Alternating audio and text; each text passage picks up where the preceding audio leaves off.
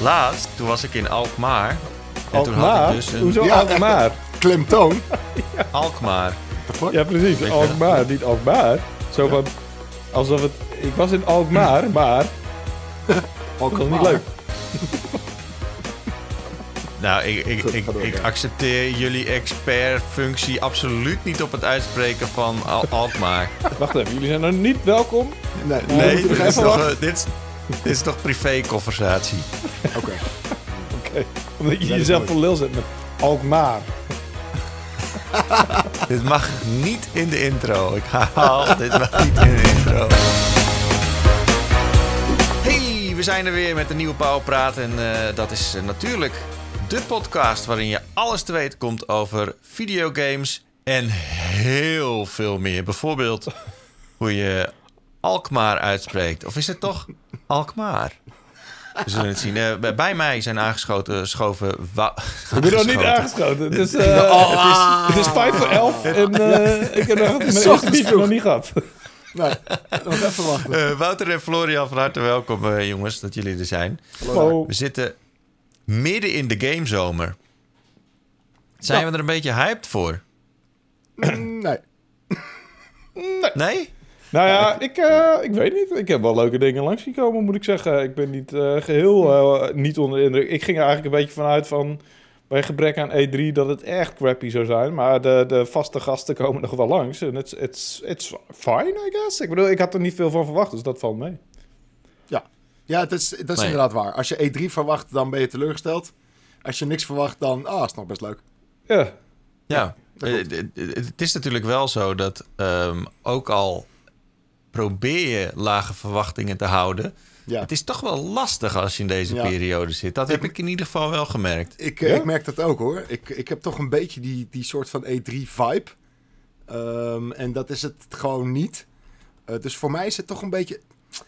Het stelt toch een beetje teleur of zo. Serieus, ik heb alleen een E3-vibe als ik in fucking L.A. zit. En anders komt die vibe gewoon niet. Ja, en anders heb ik een soort van mini-zomerdepressie rond deze tijd. Dat hoeft ook weer niet. En dat is al een paar jaar achter elkaar aan dus. En which is fine. Ik begin eraan te wennen. Maar ik heb de puur van deze maand, van komende maand, wat uitgesteld. Zodat ik een keer wat mee kon nemen van de gamezomer, zeg maar. We hebben echt een 8-pagina special zijn we mee bezig. En ik dacht van, 8 pagina's is wel genoeg of zo. Dan kun je het wel alles wat er langskomt in bespreken. Maar ik zit echt zo van... Ik zit al tegen Peter, heb ik net gemaild van... Hey, dat ene stukje, misschien toch maar niet. Want ik heb wat meer woorden nodig. Want we zitten al op de 4000 woorden. En dan moet Peters aandeel nog bij. Dus ik vind dat er best wel wat te vertellen valt. Zeg maar, gewoon games waarvan ik denk... Oké, het is niet heel bijzonder, maar ik vind het ook lullig om ze geen aandacht te geven of zo. Want het zijn gewoon... Het is niet, weet je, een en al shooter of zo. Het is niet een en al... nee. Het is een hele verscheidenheid, grote verscheidenheid aan soorten genres. En, ja, dat is mij ook wel opgevallen. Het is echt heel veel afwisseling in de games die we hebben kunnen zien. Ja. We gaan er vandaag even uitgebreid doorheen lopen, denk ik. Tenminste, dat lijkt me wel zo leuk. Ja. Tenzij jullie nog wat interessantere dingen te vertellen hebben. Maar dat zien we dan straks wel weer. Laten we beginnen met de comments van de week. Hoppa. Ik lees ze nu niet meer. Uit, zeg maar, soort van... Om dan de spontaniteit erin te houden. En de verrassing, zeg maar. Weet je wat jij even moet doen, Wouter? Ja.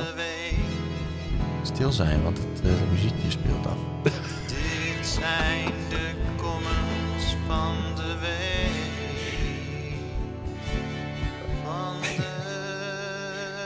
Ja, lekker muziek. Heb je in je hoofd hoe lang dat muziekje duurt? Of gok je? Of hoe is dat precies? Nee, het is wel een pure gok. Iemand die zei toevallig in de comments nog... dat Wouter de hele tijd door de comment van de week aan het doorkleppen was. Ja, maar eigenlijk, Tjeerd, is dat gewoon jouw schuld. Ja, wat? Okay. Omdat ik het niet live doe. Juist. Ja. Iedereen wil dat jij dit live doet. En jij vertikt het op de een of andere manier. En dan ga je ons in de zeik nemen als wij door dat muziekje heen praten. Die wij echt nooit horen gaan. Dat onzichtbare, onhoorbare, niet bestaande muziekje wat in de editor ingegooid wordt. Dat muziekje is een myth. Het is echt... nou ja, goed. Mythical creature, no one has ever seen it. Oké, nou, ik zal kijken wat ik kan doen. Dat is toch wat je zegt? Als je eigenlijk niks wil doen, maar toch wel mensen het idee wil geven dat je naar ze luistert. Ja. Staat op het lijstje, ja, zoiets. Ja. Oké, nou, we beginnen meteen met het voice-shamen van Wouter. Het wat? Het voice-shamen? Het fooi als in tip. Shamen van Wouter. Wacht, Johnny Peters. Ik ben in de war, want we hebben 2 powerpraats opgenomen. Ik dacht dat dit in zeg maar, de powerpraat was gekomen die we niet hadden. Nou goed, oké. Wait, wat? Nou ja, we hebben het er in alle twee hebben we het er nog even over gehad. Oh ja, oké. Dat het toch wel matig is dat je niet rekening had gehouden met fooi. Oh ja, oké. Ja, oké. Dat spijt me ook wel. Johnny Peters die zegt... Hij gaat all in naar Turkije en neemt geen pak dollars of liris mee om ze voor je te geven. Daar moet je je echt diep voor schamen. Ja, maar karma heeft het recht gezet met je Switch. En Turkije is 3,5 uur vliegen. Maximaal. Nou, dat was ik weet oké. Nee. Het geldt alleen... Ik ben onervaren in het all-in resorten. Je hebt geen tipjes gegeven. Wat zeg je? Je hebt Florian, jij was er niet bij. Maar, nee, nou, ik was zelf op vakantie. Dus geen fooi gegeven in een all-in exclusive restaurant... waar iedereen echt fucking aardig tegen hem was. Ja. Die dachten allemaal dat het allemaal uit de goedheid van hun ziel was. Nee, ik ben een groot voorstander van fooi geven... en ik nog steeds, het was echt dom van me. En om het allemaal nog erger te maken... ik moest zelfs wel een keer pinnen... voor de taxi terug. En toen heb ik er niet bij gedacht met mijn domme hoofd van... misschien moet ik even al die fijne mensen... een soort van monetaire hart onder de riem steken. Ik heb er gewoon niet aan gedacht. En ik vind het echt stom van mezelf. En Johnny Peter, of hoe heet hij? Heeft gelijk. Johnny Peters, ja. Je hebt helemaal gelijk, Johnny. Trouwens, jouw belichting verandert aanzienlijk... afhankelijk van wat er op je scherm gebeurt. Nee, ik was even met de camera aan het prutsen. Omdat ik er in één keer weer heel donker uitzag. Ja, klopt. Ja, dit is beter, Tjeerd. Ja, we zitten in jouw liefdescrib. Liefdesdoosje. Dit is dus... Ja, jouw liefdesdoosje. Moet ik het nou echt gaan vertellen? Je zat hier gewoon op te wachten. Ik zei het voor de opname, zei ik. Ja. Weet je wat het ding is? We hebben op de zolder een logeerkamer. Daar hebben wij een 1-persoonsbed staan. Maar we hadden ook een 2-persoonsbed over. Want wij hadden een nieuw bed gekocht. Dus we hadden nog een boxspringbed. Het is ook zo zonde om het weg te gooien. Want ja... misschien komt er wel eens iemand op bezoek... en dan heb je het nog eens wat. Ja. Alleen om nou een 2-persoonsbed ergens neer te zetten... dat is ook weer zoiets, weet je. Dus hadden we het op de zolder neergezet... waar eigenlijk het 1-persoonsbed is... maar hadden we het hele boxspring er soort van omheen gebouwd... maar daardoor was het hele kamertje vol. En dat was eigenlijk al een beetje reden voor irritatie... want het ziet er niet uit. Je kan eigenlijk precies niks mee. Iemand kon er wel slapen, maar dan was hij half onder het schuine dak. En we hebben nog een ander slaapkamertje. En daar past hij eigenlijk ook precies in. Maar ja, wat wil je daar nou weer mee? Dus het andere kamertje echt groot, een van de grootste kamers in dit huis... die gebruik ik. En ik gebruik eigenlijk maar een klein deel hiervan. En toen zei Teresa, die zei dus... Ja, kunnen we dat bed niet daar neerzetten? Ja, en dan zeg ik, dan zit ik hier straks met een bed op de achtergrond. Wat is dat nou? Dat is toch heel intiem. Dat is toch niet professioneel? Maar... Nou, toen zei ze, nou, dan maken we er een bank van. Ik zei, hoe wil je er een bank van maken? Dat zit niet eens lekker. Het lijkt ook gewoon maar niet goed op een bank, to be honest. Dus toen hebben we er een bank van gemaakt. Maar goed, het ziet er nog steeds uit als een bed uiteindelijk. Je kan er wel bankdingen op doen, zoals zitten. Er zit een soort van... Je kan er wel bankdingen op doen, zoals zitten. Dus nu zit er op de achtergrond... is een soort van halfslachtige nepbank... die eruit ziet als een bed. Dus dan heb ik alsnog een bed op de achtergrond. Nou ja... Het positieve ding hieraan is dat we toch een plek hebben gevonden voor het bed. Lang verhaal kort. Welkom in Where the Magic Happens. Nee, maar er gebeurt echt letterlijk niks, behalve dan... Geen mensen. Misschien een eventueel dutje wat ik kan doen tussen de bedrijven door. Maar ja, dan gebruik je het dus niet als bank, maar meer als bed. Dat dus. Misschien moet ik toch niet... Mag ik een keer bij je logeren? Ik heb veel keuzes aan het Je kan dus, zeker. Je kan dus op deze bedbank slapen. Maar je kan ook boven in een eenpersoonsbed slapen. Nou, hier. Wat een luxe. Overdaad een luxe. Dat klinkt echt als een soort van... Oh, we hebben te veel bedden en te veel kamers. Wow me. Voor de mensen die dit luisteren en toch een idee willen hebben hoe het eruit ziet, je kan ook gewoon naar ons YouTube-kanaal gaan van Power Limited en dan kan je het ook bekijken of gewoon op pu.nl bij de podcast. Oké. Ik zat er echt. Nou goed. Ik snapte niet wat je... Ik dacht, is er een zeg maar de game room van de Tjeerd-editie of zo? Nee. Ik probeer het met alle macht tegen te houden, want ik ben iemand die eigenlijk helemaal niks verzamelt. Oh. Dus dat zou echt een heel zielig itempje worden. Jan David, die zegt... Heerlijke podcast weer. Luister heel graag naar zowel de dark side als de light side. Wil Wouter toch een beetje opbeuren naar aanleiding van de comments. Vanaf hier alleen maar liefde, dude. En een box. Nou, luister graag naar jullie allen. Vind het tof dat er elke keer 3 verschillende persoonlijkheden zitten. En dat houdt de podcast leuk, zegt Jan David. Nou, Wouter, die kan je in je zak steken. Toppie. Die achtbaan zonder jou is een achtbaan zonder kots, zeg maar. Dat was de vorige keer verteld. Dat was ik alweer vergeten. Dat is echt wel goed om te merken dat ik gewoon eigenlijk wel goed ben geworden naar... We hadden het er net met Florian over. Echt 16,5 jaar ben ik inmiddels wel goed geworden in het, zeg maar, van me afschudden van negatieve comments. Zo te horen. Want dit was ik echt volledig weer vergeten. Maar originele manier. Bijna net zo origineel als de allereerste Joep Post, waarin ik ook volledig erop het bord werd afgezeken door op een hele creatieve wijze. En dan is het leuk. Dan is het leuk, weet je. Dan vind ik het gewoon leuk. Creatief afzeiken is wel leuk, hè? Ja, toch? Ja, zeker. Ja. Maar dat was wel grappig, want dat was een van de eerste afleveringen van Joep Post. En daar werd je volledig in afgezeken. En vervolgens dacht iedereen van, dat kan ik ook wel. Ja. Dus toen werd het uiteindelijk een soort van een meme. Dat iedereen die wat opstuurde, die wilde per se Wouter afzeiken. Ja, maar om eerlijk te zijn, niemand was zo goed als die eerste. En op een gegeven moment begon ik ook een beetje klaar mee te worden of zo.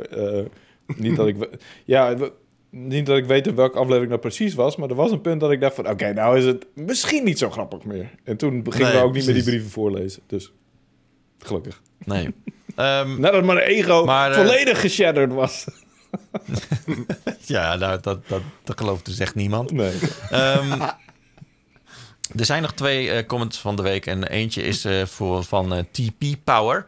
Die zegt, hoi, ik heb een vraag. Op de doos van de PlayStation 5 staat dat hij 120 fps kan draaien. En 4K tegelijkertijd.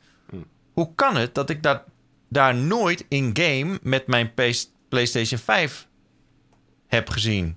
Denk ik dan. Ligt dat aan mij of hebben jullie dat ook? Want als ik niet de enige ben, zijn we op dit moment eigenlijk nog gewoon een beetje gescamd. Oftewel, hij heeft nog nooit gezien dat een game en 4K en 120 fps kan draaien. Florian, hoe kan dit? Ja, weet je, ergens heeft hij technisch gezien gelijk. Want volgens mij zijn er nog geen games die in native 4K draaien met 120 frames per seconde. Misschien is er ergens een indie titeltje die ik ben vergeten. Maar de meeste games die draaien, zeg maar, in upscaled 4K 120. Of zelfs in Full HD 120. Dus als hij dat bedoelt, dan heeft hij gelijk. Als hij iets anders bedoelt en dan denk ik dat zijn tv er geen ondersteuning voor heeft. Dan zit je inderdaad vast aan 4K 60 of Full HD 120. En dan kan 4K 120 niet samen inderdaad, omdat je daar HDMI 2.1 voor nodig hebt. En dus een vrij nieuwe televisie. Dus het is een beetje afhankelijk van wat hij bedoelt. Eigenlijk. Ja, precies. Maar uiteindelijk is het natuurlijk... kijk, in de PlayStation 5 kan natuurlijk in theorie wel een game draaien op 120 fps met een 4K-resolutie. Dus, zeker. Het is een mogelijkheid. Dus ze scammen niet. Ze liegen ook niet. Nee. Alleen ja, hij heeft wel een punt dat er gewoon op het moment gewoon geen of in ieder geval heel weinig games zijn... Ja. Die dat ook daadwerkelijk benutten. Ik vind het wel scherp van. Inderdaad, als er games zijn die wel die 120 frames ondersteunen... dan gaat de resolutie vaak naar beneden. Dus dan zit je inderdaad op 1440p of misschien zelfs Full HD. Dus wat dat betreft heeft hij zeker gelijk.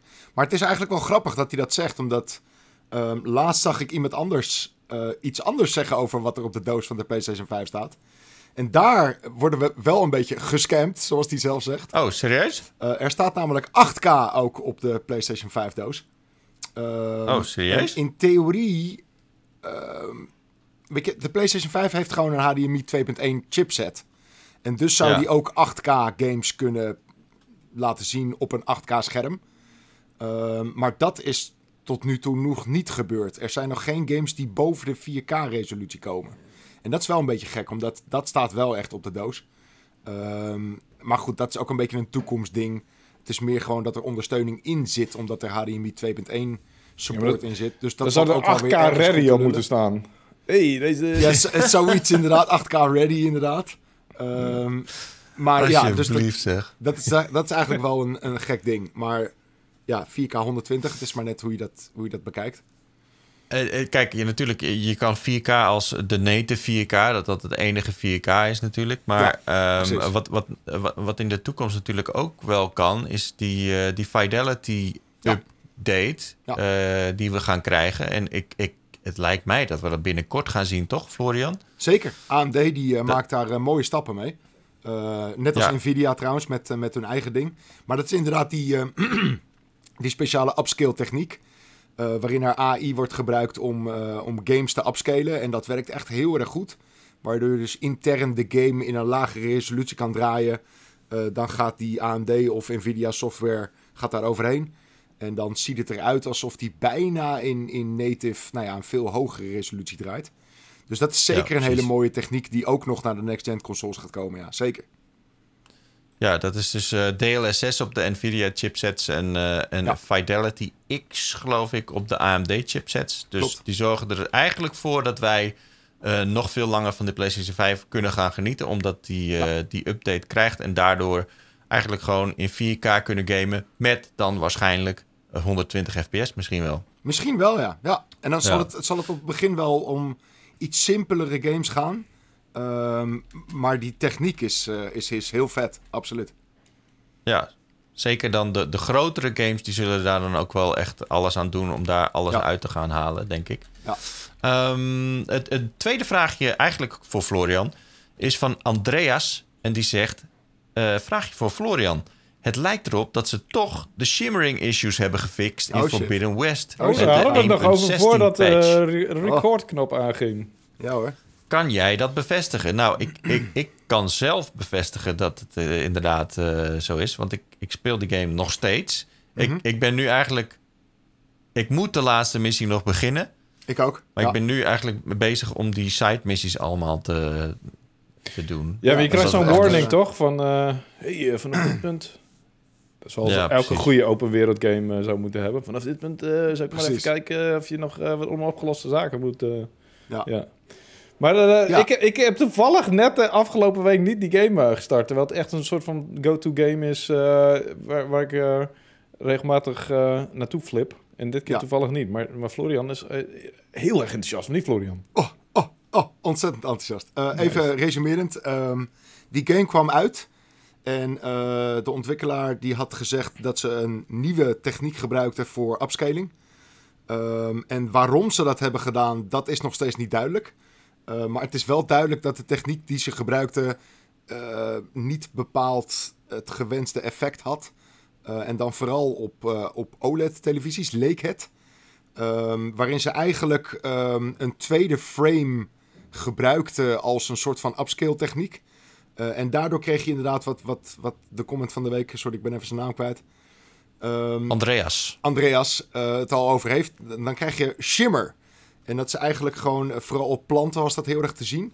Waardoor het alles heel erg korrelig werd, zeg maar. Alles wat beweegt werd heel erg korrelig.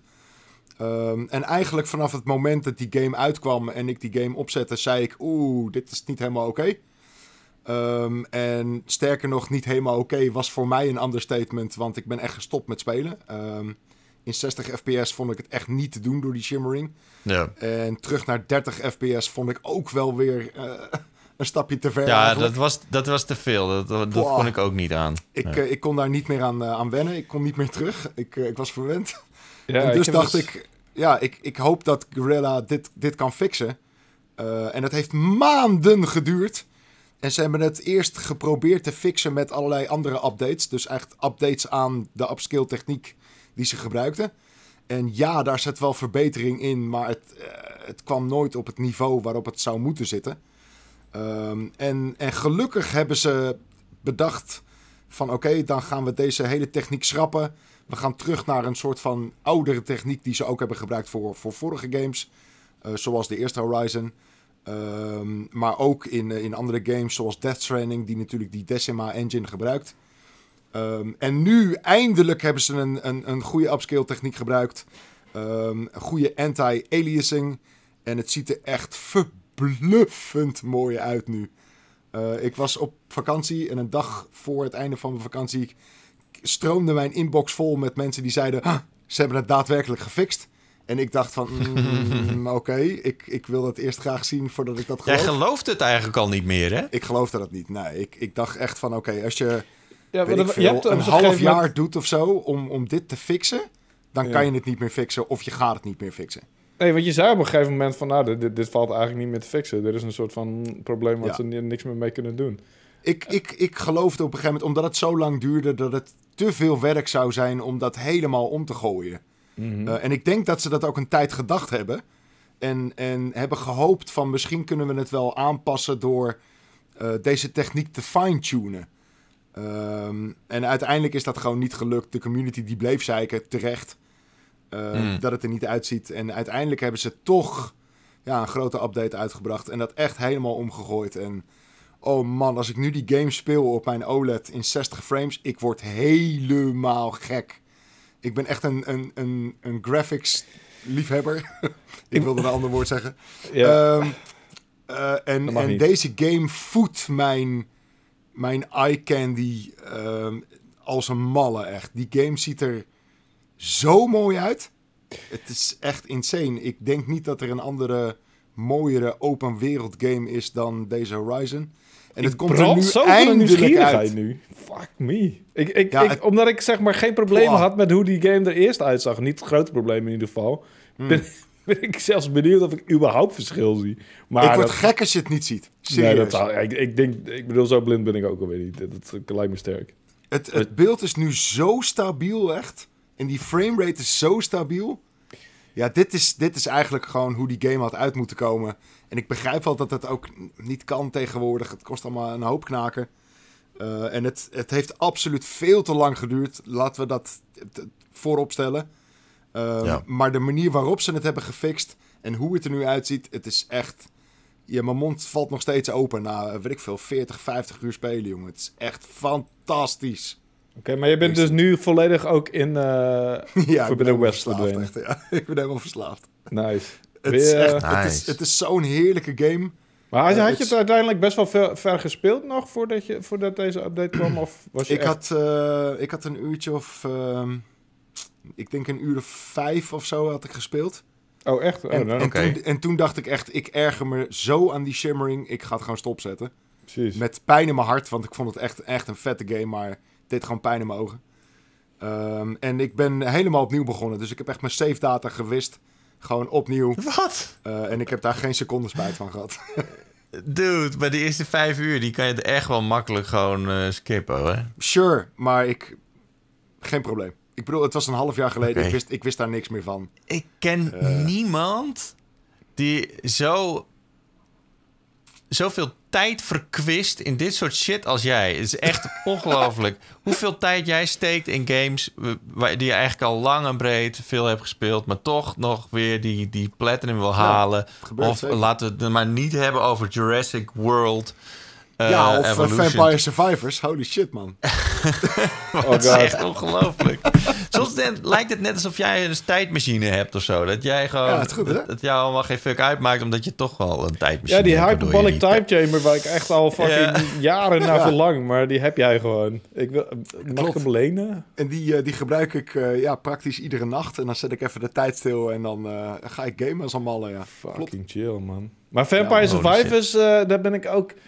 het gekke is, ik snap helemaal wat je vindt van Vampire Survivors. En ik ben er ook een paar keer fucking hooked aan geweest. En dan vergeet ik dat die game bestaat voor een week of zo. Ja, I don't know. Ik weet het ook niet. Ik ben echt helemaal zo van... ik droom over die shit, echt. Ja, ik snap het ook. En dan ik ben ook helemaal kwijlend die game dan een paar uur aan het spelen. En ook laatst weer op stream en... en dit is wel leuk, want jij streamde het. En toen kon ik dus eindelijk zien... wat er bedoeld werd. Ja. Zeg maar, natuurlijk, je legt het uit hoe die game eruit ziet en hoe het werkt. Het is lastig om uit te leggen, ja. Maar het is, als je het ziet, dan denk je pas, dan valt het kwartje, ja. Laatst ontdekte ik dus bijvoorbeeld, want je hebt dan van een soort van achievements en daar kun je nieuwe dingen mee unlocken.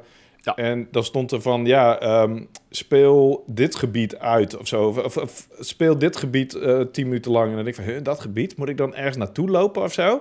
Dus ik dan de hele tijd in het eerste level naar links lopen van... dan kom ik er vast vanzelf wel. En dan blijkt dat je gewoon nieuwe gebieden kan unlocken gewoon. Hey. En dan is what the fuck? Het is gewoon... En ook niet 1 nieuw gebied, maar echt, wat, 4 of 5 of zo? Dus ik echt dacht van, ik kan al hooked aan die game zijn in dat ene woud waar het in begint, zeg maar. En dan steeds nieuwe characters en heel veel nieuwe wapens. En het is echt crazy hoeveel content erin zit. Want het is natuurlijk ook... ik moet 1 vraag stellen, Wouter. Nou, zeg het eens. Heb je de map gevonden? Ja, zeker. De map heb je. Okay. Ja. Dus je kan in ieder geval in elk level zien wat je kan vinden daar, right? Precies. En dat zorgt ook weer voor een nieuwe dimensie. Zo van, nou heb ik geen doel, nou ben ik niet meer zonder doel. Nu ga ik specifiek daar naartoe lopen. Ja. Want je kunt ook besluiten om gewoon alleen maar een beetje rond te lopen en al die beesten dood te maken en up te graden en dan gewoon de tijd vol te maken. Maar het is veel leuker om zeg maar ergens specifiek naartoe te lopen. Want dan moet je ook beslissingen maken van... ga ik nog terug voor dat klein beetje experience... of loop ik gewoon door? En het ding van dat je als je een bepaalde kant op loopt... zorgt er wel voor dat je minder snel levelt natuurlijk. Want dan ben je daar minder... Dus het is allemaal van die micro-decisions die je moet maken. Oh, wat lekker dit. Constant. En het is heel bijzonder dat dat zo verslavend werkt. Maar ik kan niet anders zeggen. Ik bedoel... Ja. Ik weet dat Martin er nooit gek op is om games verslavend te noemen. Maar sommige games zijn dat gewoon. Dat kun je niet zoveel... Ja, dat kun je moeilijk weer leggen, zeg maar. Precies, dat is de kracht van de game. Dat je gewoon nog een potje wil. En het is heel laagdrempelig, omdat het iedere keer maximaal een half uurtje duurt. Ja. En daardoor denk je ook gewoon inderdaad heel snel van... ik doe nog 1 potje. Ja. Maar 1 potje worden al snel 5 potjes en je bent dus 2,5 uur verder. Ja, maar dat was het ding dus. Want ik wilde... Het zou een Mass Effect 2 stream worden. En ik zei, ja, weet je... Ik zat hier op mijn computer voordat de stream begon. En ik weet, de titel is Mass Effect 2. Maar ik ben nu Vampire Survivors aan het spelen. En dat is ook een game die mijn PC... die al inmiddels op zijn laatste pootjes loopt. Geen probleem. Die kan hem nog wel aan en streamen tegelijk, zeg maar. Dat is geen enkel probleem. Oh ja, oké, ja. Dus ik was 1 potje aan het doen. En toen dacht ik, nog 1 potje. Hey, wat? Ik heb een nieuwe omgeving unlocked, weet je. Ik moet nog een potje. Ik moet even die nieuwe omgevingen checken. Dus voordat je het wist, was het 4 potjes. Ja. Oké. Het is zo meestal. We gaan het hebben over de gamezomer. Oh! Tjeerd is klaar mee. Ja. Want anders wordt Vampire Survivors de nieuwe Jurassic World Evolution 2. Ja, maar daar zorg ik wel voor. Echt, maak je geen zorgen. Tjeerd, betaal die €2,40 nou gewoon even. Ja, doe nou even, Tjeerd! Ja. En alle luisteraars ook. Doe nou even. Ik moet wel zeggen dat... Ik ben wel... over. Toen ik jouw stream zag, toen dacht ik wel van... wacht even. Yes. Ja, oké. Ik hoop dat ik meer mensen overtuigd heb. Er is trouwens een expansion voor Jurassic World Evolution 2. Maak me gek, Tjeerd. Vertel me er alles over. Ja. Dominion Biosyn expansion is dat. Oh, dat is gebaseerd op die nieuwe film natuurlijk, die echt best wel matig is. Maar dat was Fallen Kingdom ook al. Ja, uiteraard. Oké. Maar wat zit erin? Even kijken. Features a wealth of new content. Inspired by the epic cinematic events of the much-loved franchise's latest installment. Hmm. Ja, dat is wel grappig. The franchise is much loved. The latest installment, though. Not so much. Nee, of de... Oh ja, inderdaad. Ja. Er staat hier... In the gripping new campaign narrative of Jurassic World Evolution 2 Dominion Biosyn Expansion that expands the Jurassic World Dominion story, players will team up with a star-studded cast of characters from across the franchise, including Dr. Alan Grant... voiced by Sam Neill. Mm. Dr. Ellie Sattler, voiced by Oscar winner Laura Bla.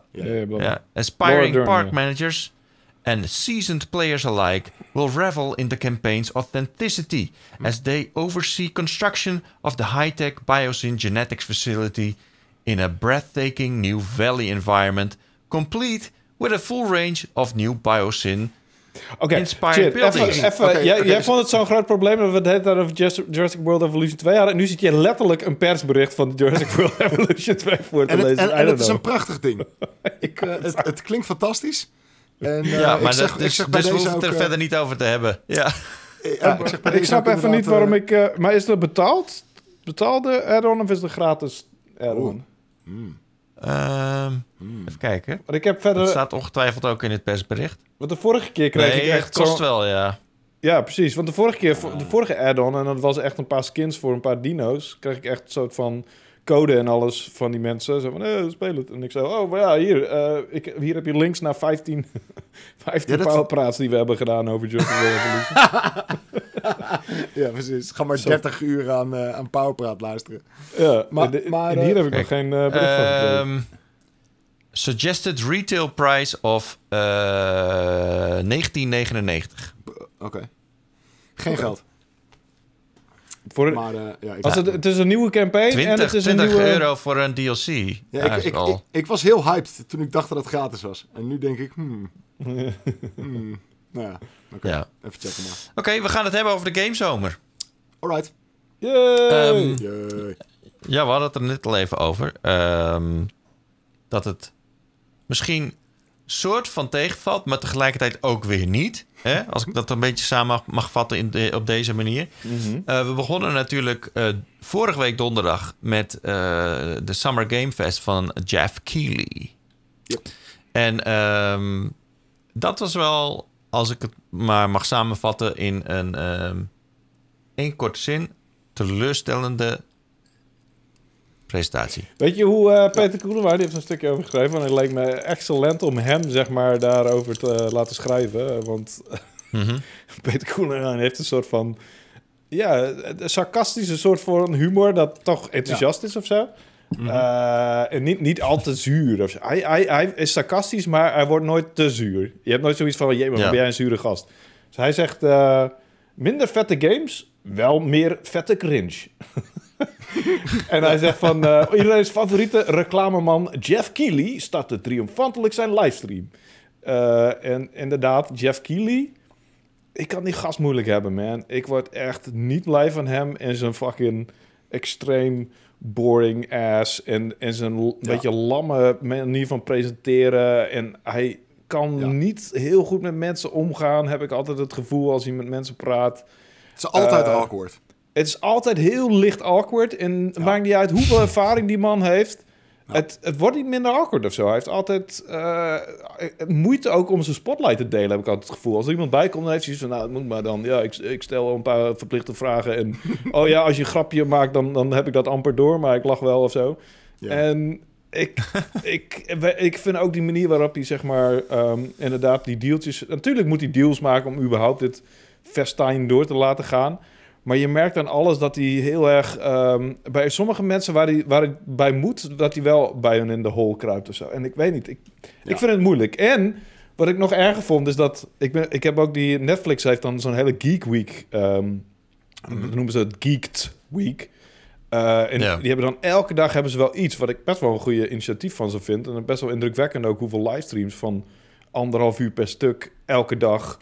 een week lang... En toen kwam de fucking games-sectie ervan op vrijdag. En toen was het weer fucking Jeff Keighley. Mocht hij weer komen opdragen. Ja. Ja, toen dacht ik, damn it, heb je hem weer. Maar voor de rest, van alle streams die er waren de afgelopen weken, vond ik inderdaad de Summer Game Fest kick-off misschien wel het minst boeiend of zo. Ja, ik had eigenlijk veel meer verwacht ook. Ja, waarom? Ik snap ook... Nou, gewoon omdat het Jeff Keighley is. En die heeft tijdens de Game Awards meestal echt wel hele toffe dingen. Precies. Hij doet natuurlijk altijd die show inderdaad in december. En dat is wel altijd aardig knallen. Ja. En dat had ik ook een beetje. Dat ik een beetje diezelfde vibe in mijn hoofd had. Maar zo'n grote show was het zeker niet. Inderdaad, als je dan ook nog een beetje het soort van die E3-verwachting hebt, dan valt het echt tegen.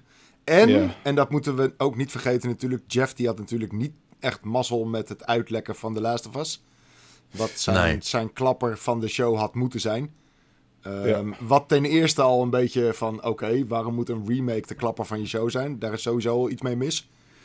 Maar als die dan ook nog een dag van tevoren uitlekt, dan heb ik toch ook wel een beetje met Jeff te doen. En ik ben het wel met het Wouter het was een uur van tevoren of zo. Het was echt vlak ervoor. Maar dat niet alleen. Het is niet alleen een remake. Het is ook nog een remake van een remaster. Dus het is eigenlijk een vrij uniek gegeven. Dat er nu het, het is niet eens een remake, toch? Het is toch eigenlijk een luxe remaster. Ja. Nee. Een luxe remaster zou ik ook nog wel in meegaan. Dat mag je niet aan. The Last of Us Part 1 Deluxe Remaster.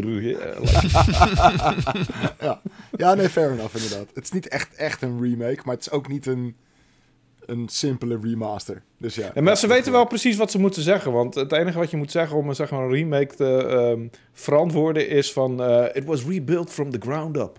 Ja, dan, dat klopt. Als je dat zegt, dan is het een remake, zeg maar. Dan is het een remaster. Ja. En het enige waar ik wel echt enthousiast over ben, laten we daar inderdaad maar gewoon mee beginnen. Die Last of Us luxe remake master. Het feit dat de gameplay wordt naar part 2 wordt toegetrokken eigenlijk. Dus wat we daarin zagen, dat je dat ook in die part 1 ziet. Mm-hmm. Dus de omgevingen worden ietsje uitgebreid, zodat je daar ook wat meer gebruik van kan maken, lijkt mij. Maar over het algemeen denk ik dat die game was natuurlijk helemaal niet gemaakt voor die type gameplay. Dus ik denk dat je er alsnog niet zo heel veel aan gaat hebben. Qua gameplay gezien niet, nee. Nee, van die gameplay opties. Klopt. Dus dat is aan de ene kant wel jammer, want The Last of Us Part 2 had echt hele vette setpieces. Gewoon gemaakt precies om gewoon die stealth actie-gameplay die Last of Us Part 2 zo vet maakt in mijn optiek. En het ding was ook dat ze meerdere verdiepingen was ook een van de dingen die ze sowieso niet niet kunnen overzetten. Ja, dat deden ze heel erg in deel 2 inderdaad. Ja, maar ik kan me wel een paar instances, zoals bijvoorbeeld een boekenwinkel die ik me kan herinneren. Volgens mij was dat deel 1. Die was ook volgens mij meerdere verdieping. Dus het zou kunnen dat ze dat ook nog zouden kunnen. Maar ik weet niet of het zo ver gaat. Het lijkt me sterk overigens. Ik denk niet dat het zo volgens ver gaat. Volgens mij is dat part 2 hoor. Die boekenwinkel waar je het over hebt. Dan vindt ze al die puns. Nee. Dat is deel 1. Nee, want dat is wel deel 1, ja. Dan vindt ze zo'n punboekje. Okay. En dan gaat ze de hele fucking game lang. Gaat ze daar woordgrapjes uit voorlezen. Which is hilarisch. Ja. Dat is deel 1. Maar... ik vind het sowieso heel chill, want mijn vriendin die heeft nog niet The Last of Us Part 1 gespeeld. Holy shit, what? Echt? Ja, I know. Dus dit is Flurpy, jezus. Ja, ik vind het ook... volgens mij is het een uurtje gespeeld of zo. Wat? Ja, I know. I mean. Holy man. Nou, ik begrijp het wel hoor. Als je dit soort... Ja, maar als je dit soort games niet veel speelt... nou ja, goed. Ik moet wel zeggen dat het begin wel echt gripping is, wat dat betreft. Het ding is, zij is niet niet zozeer een verhaalspeler. Zij is meer een actiespeler.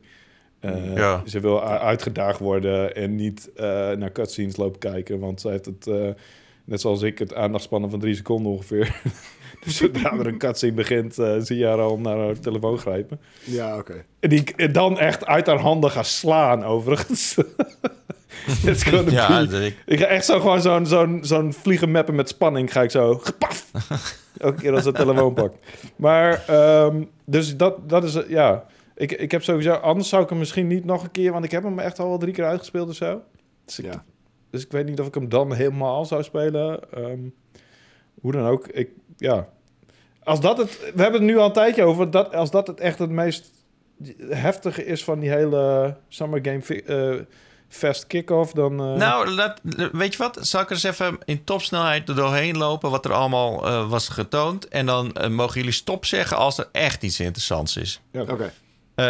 Street Fighter 6, maar die hadden we natuurlijk al eerder gezien. Ik vond deze gameplay juist wat minder interessant dan wat we er eerder van hadden gezien. Ik vond die wel heel erg te gek op de State of Play trouwens. Dat hele... Die, hoe heet die mode? Die zeg maar verhaalmodus. Die singleplayer modus. Ja. Daar heb ik dat echt zag er echt heel cool uit, ja. Zeker.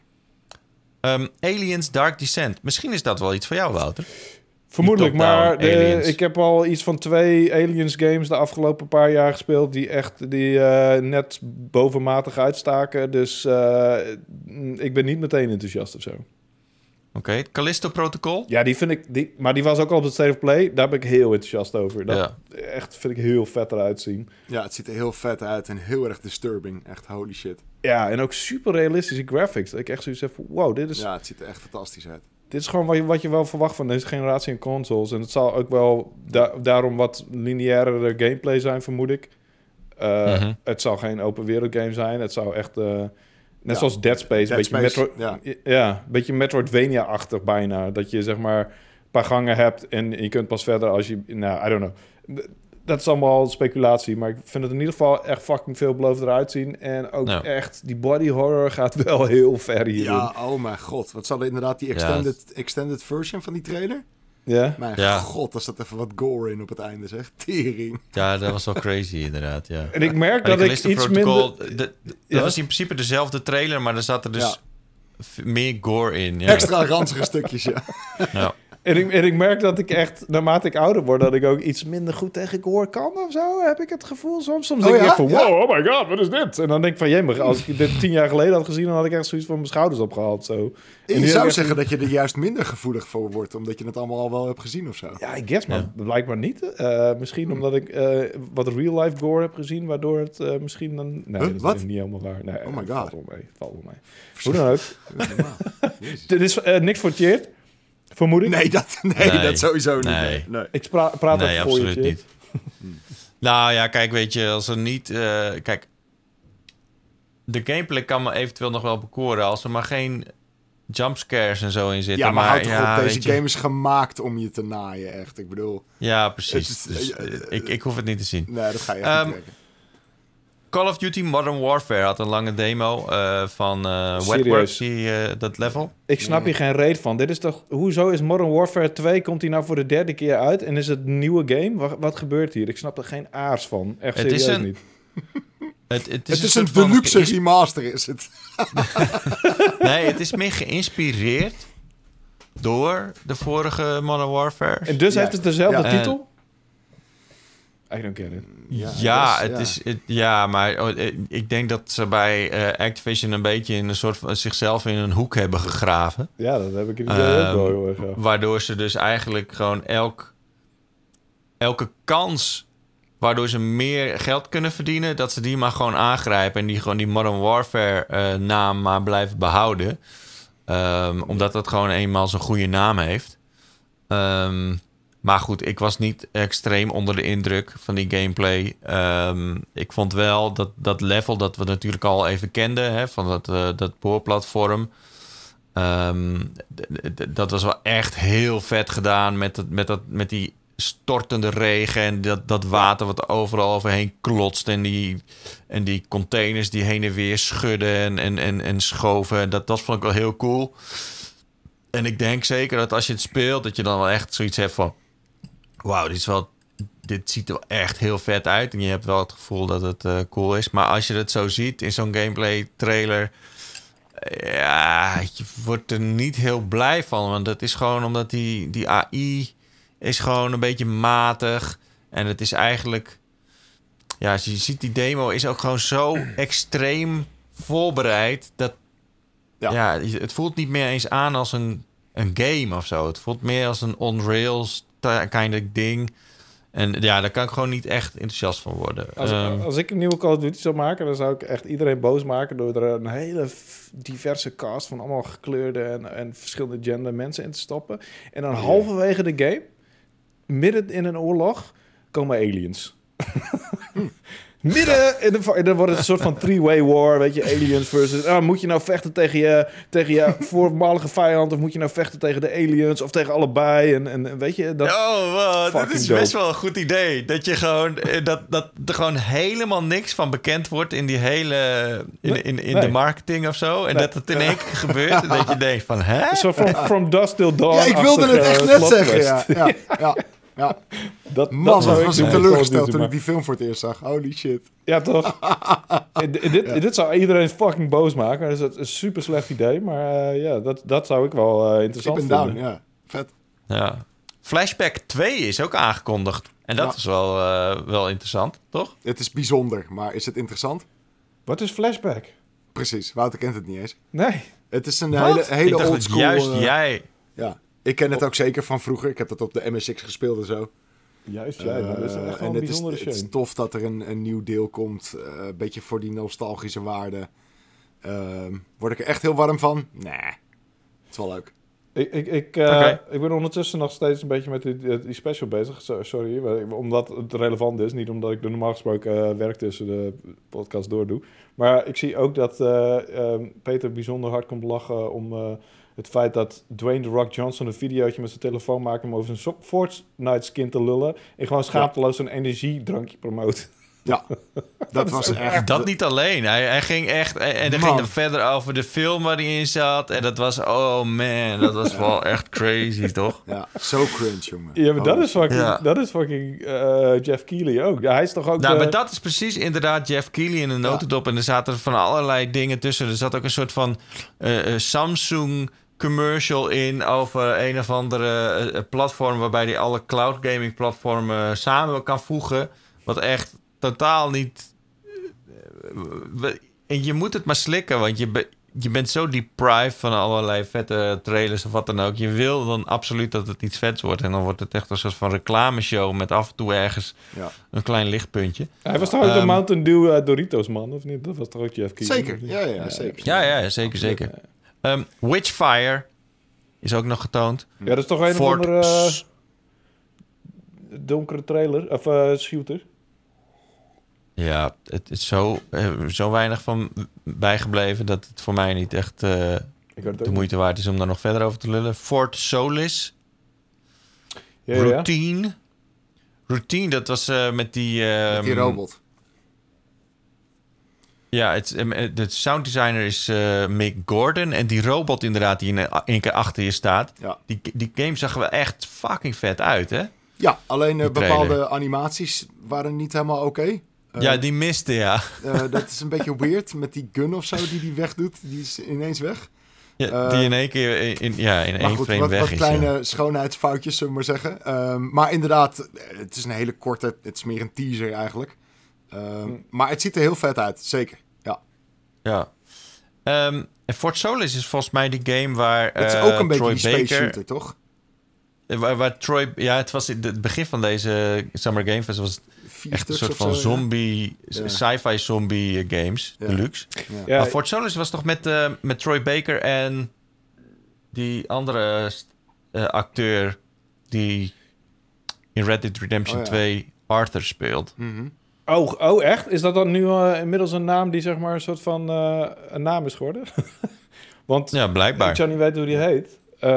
En ik ben altijd wel redelijk gedreven in het onthouden van... Ik had eigenlijk wel gehoopt. Ja, nee, ik ga nu gewoon even meteen live opzoeken. Dus hij heet... Benjamin... Nee. Roger Clark. Oké. Het klinkt als een hele bekende naam. Het klinkt net alsof hij gewoon een naam heeft bedacht...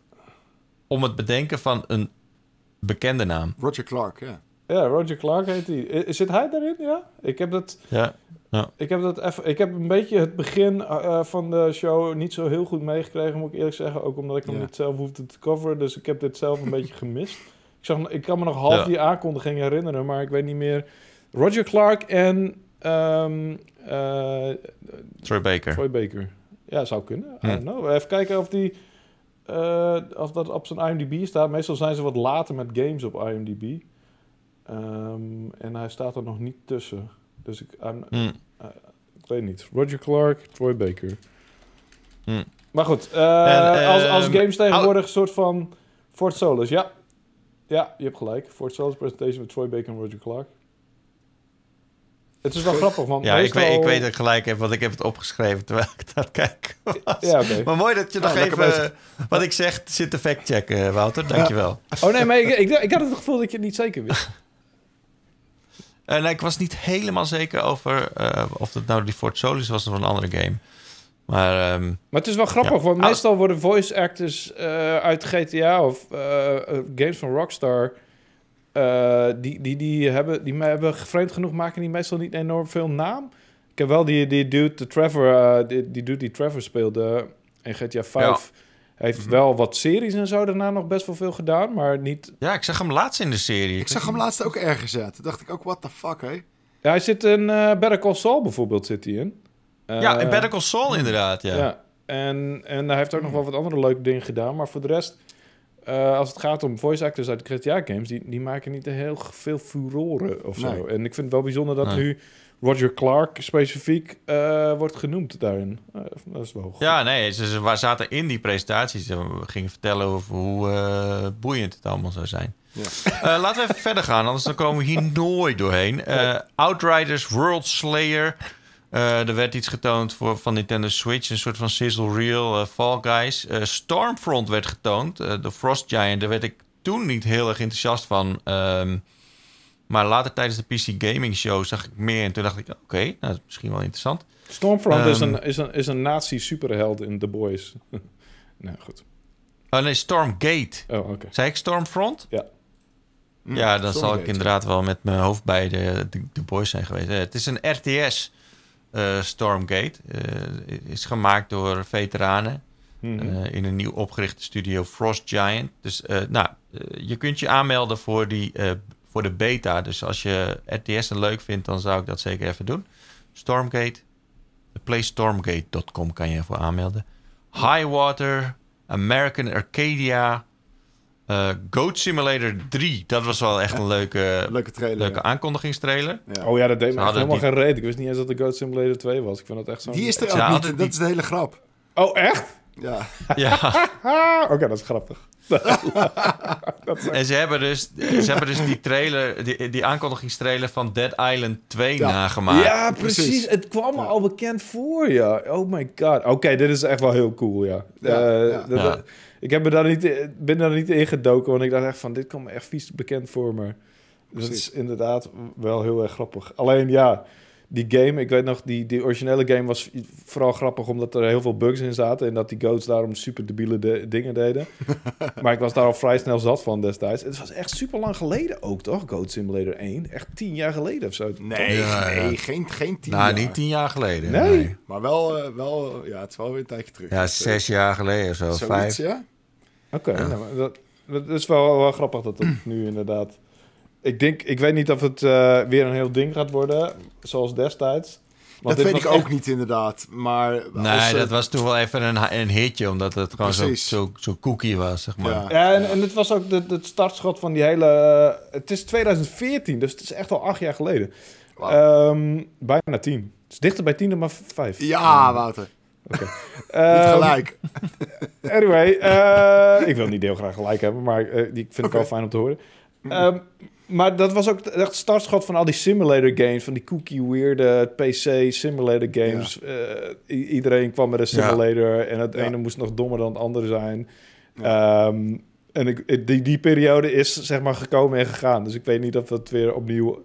herstart. Ja, precies. Maar ik denk dat ze er nu wel echt iets meer van maken dan alleen een gekke gimmick. Ik denk dat het inderdaad iets meer een game wordt. En dus kan het misschien juist wel leuk worden. Want die eerste was inderdaad eigenlijk gewoon meer omdat je gewoon achter iemand kon staan en kon schreeuwen met die fucking goat. Maar dat was een beetje de voorloper van Goose Game. Ja, inderdaad. Eigenlijk wel. Ja. Laten we even verder gaan. Midnight Suns, dat is echt jouw type of game, Wouter. 7 oktober komt die uit.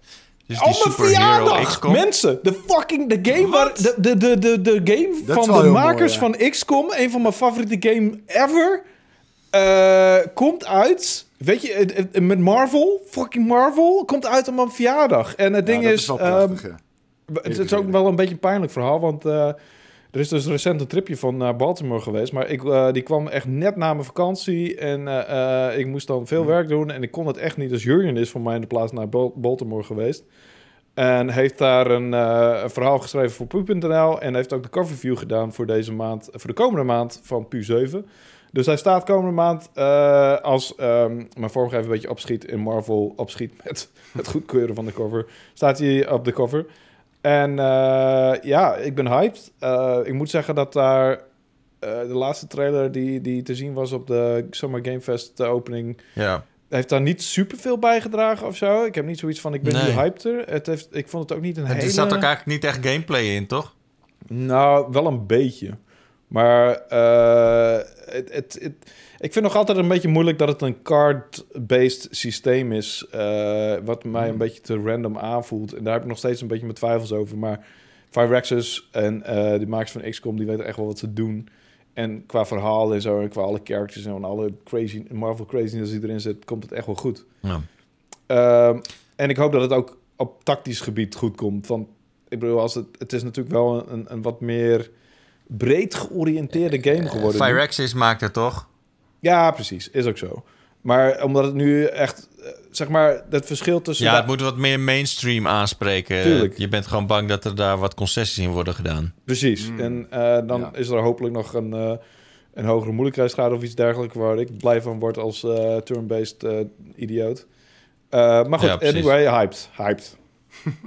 Nice. Oké, dan gaan we verder met de Cuphead DLC, die daadwerkelijk ook DLC, Delicious Last Course heet. Oh, ja, wat hilarisch. Ja, er zit een nieuw cupje in. Een nieuw cupje. En dat ziet er leuk uit. Ja. Dat is ook echt een super mooie vrouw die dat presenteerde. Dat ik echt dacht van, ben jij een beetje zo'n Jade Raymond-achtige vibe, zeg maar. Maar goed, hebben jullie... Dat is wat je... Dat is wat Wouter nog weet, inderdaad. Mooie vrouw. Hebben jullie dit gespeeld überhaupt, Cuphead? Ik heb het al een poging gegeven, laat ik het zo zeggen. Right. En gestrand... gestrand inderdaad, ergens na een paar uur. Een paar keer ontzettend lopen schelden. En toen was ik er klaar mee. Ja, precies.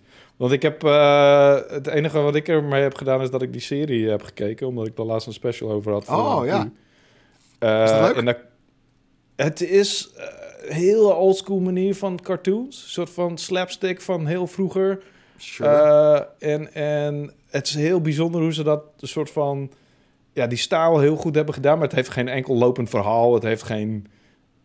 Weet je, het heeft geen characterontwikkeling of zo. Het is gewoon echt dom avontuurtje na dom avontuurtje. Wat ze echt super mooi hebben gemaakt. En echt totaal een ode is aan die oude tekenfilms. Maar ja, je moet er maar net zin in hebben of zo. Het is niet iets wat je met volle aandacht gaat kijken. Super uitdagend ook. Ja. Maar hoe dan ook. Grappig of zo. Het zag er wel vet uit. Neon White, dat was echt een van de meest vage trailers die ik heb gezien. Er was van tevoren nog een beetje hype over, omdat het naar de Switch zou komen en dat zou dan de Nintendo Direct aankondigen. Maar de trailer was een beetje meh, wat mij betreft. Het was mij een beetje te Japans allemaal. Ja. Midnight Fight Express is een soort van Sifu, maar dan een beetje isometrische view, leek het wel. Door één dude gemaakt. Volgens mij bestaat die game al vrij lang. En is dat nu opgepikt door...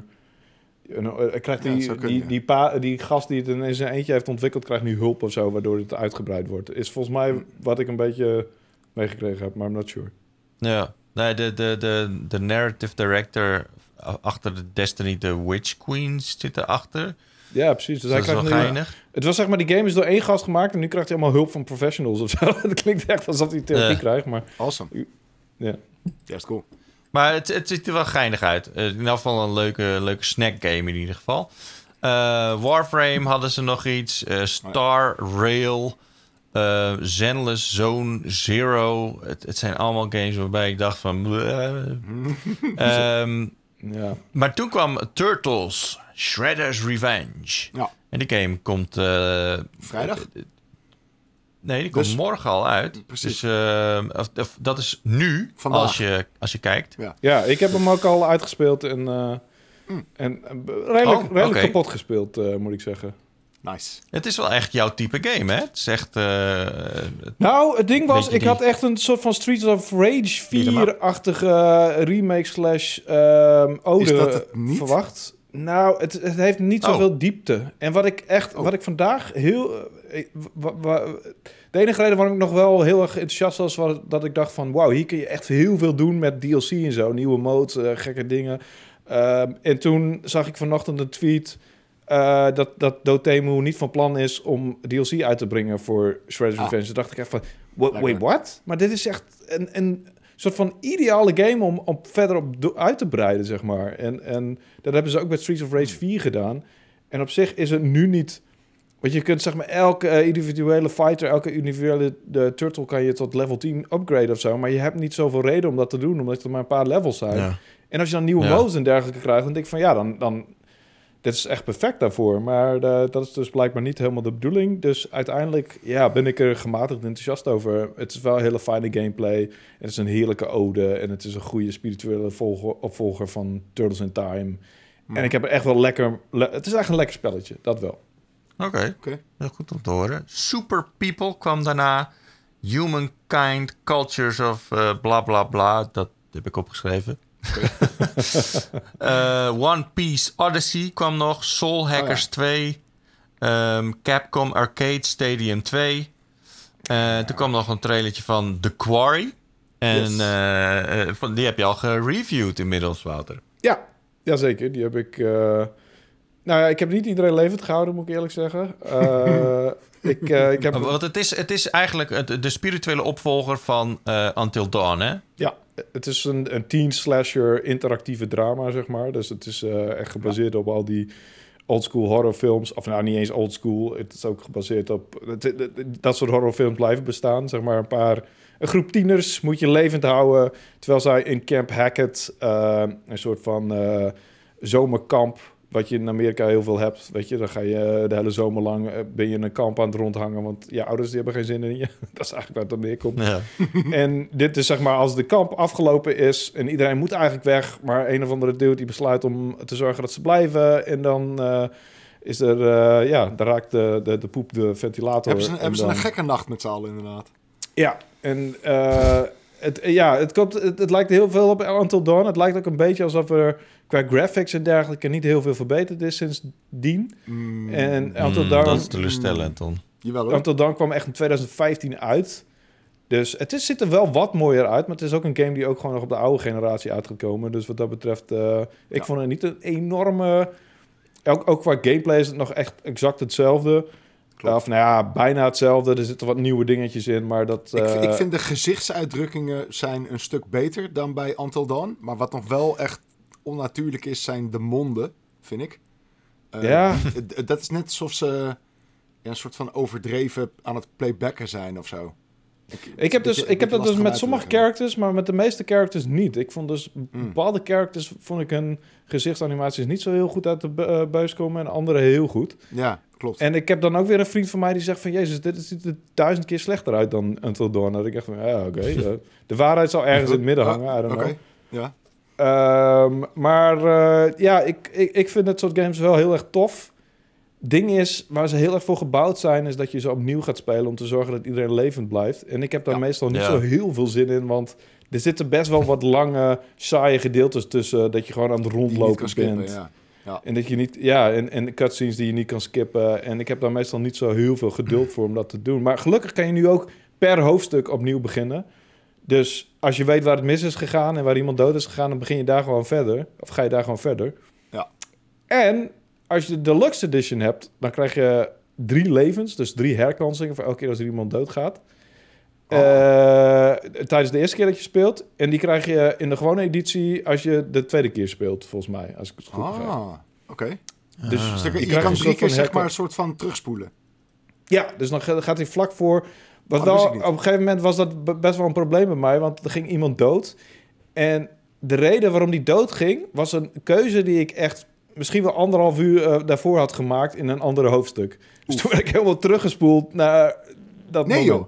Oké. Ja. Wauw. Dus het is wel grappige mechaniek wat dat betreft.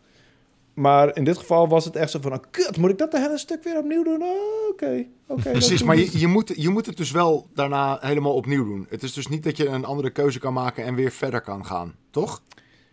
Jawel, dat is het hele principe. Je gaat gewoon terug naar het moment dat jij de verkeerde keuze had gemaakt, waardoor die personage precies, en vanaf daar moet je weer verder spelen, of niet? Ja, en vanaf daar ga je weer verder. En dan kan je, in dit geval was het niet zo van, dan heb je die keuze gemaakt en dan jump je weer terug naar. Nee, precies, dat was de vraag inderdaad. Ja. Nee, dat is niet hoe het werkt. Maar wat goed, heb je me gegeven? Een 8. Een 8. Ja, ik vind het echt. Dat is, eens. Goed cijfer. Ja. Voor wat het is en voor wat je verwacht van Supermassive, want ze maken natuurlijk best al wel lang dit soort games. En ze doen ook die Dark Anthology, of de Dark Pictures Anthology. Ja. En dit is meer een soort van, ja, ze presenteren het al wat als een game die wat voor het brede publiek is. Terwijl die Dark Pictures is voor iets hardcore gamers. Ik zie het verschil niet zozeer.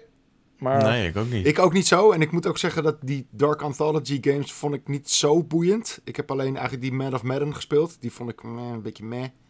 Okay. Maar Until Dawn vond ik wel heel gaaf. En ja, dit is eigenlijk een soort van Until Dawn 2. Het lijkt er heel erg op. Het heeft dezelfde setting.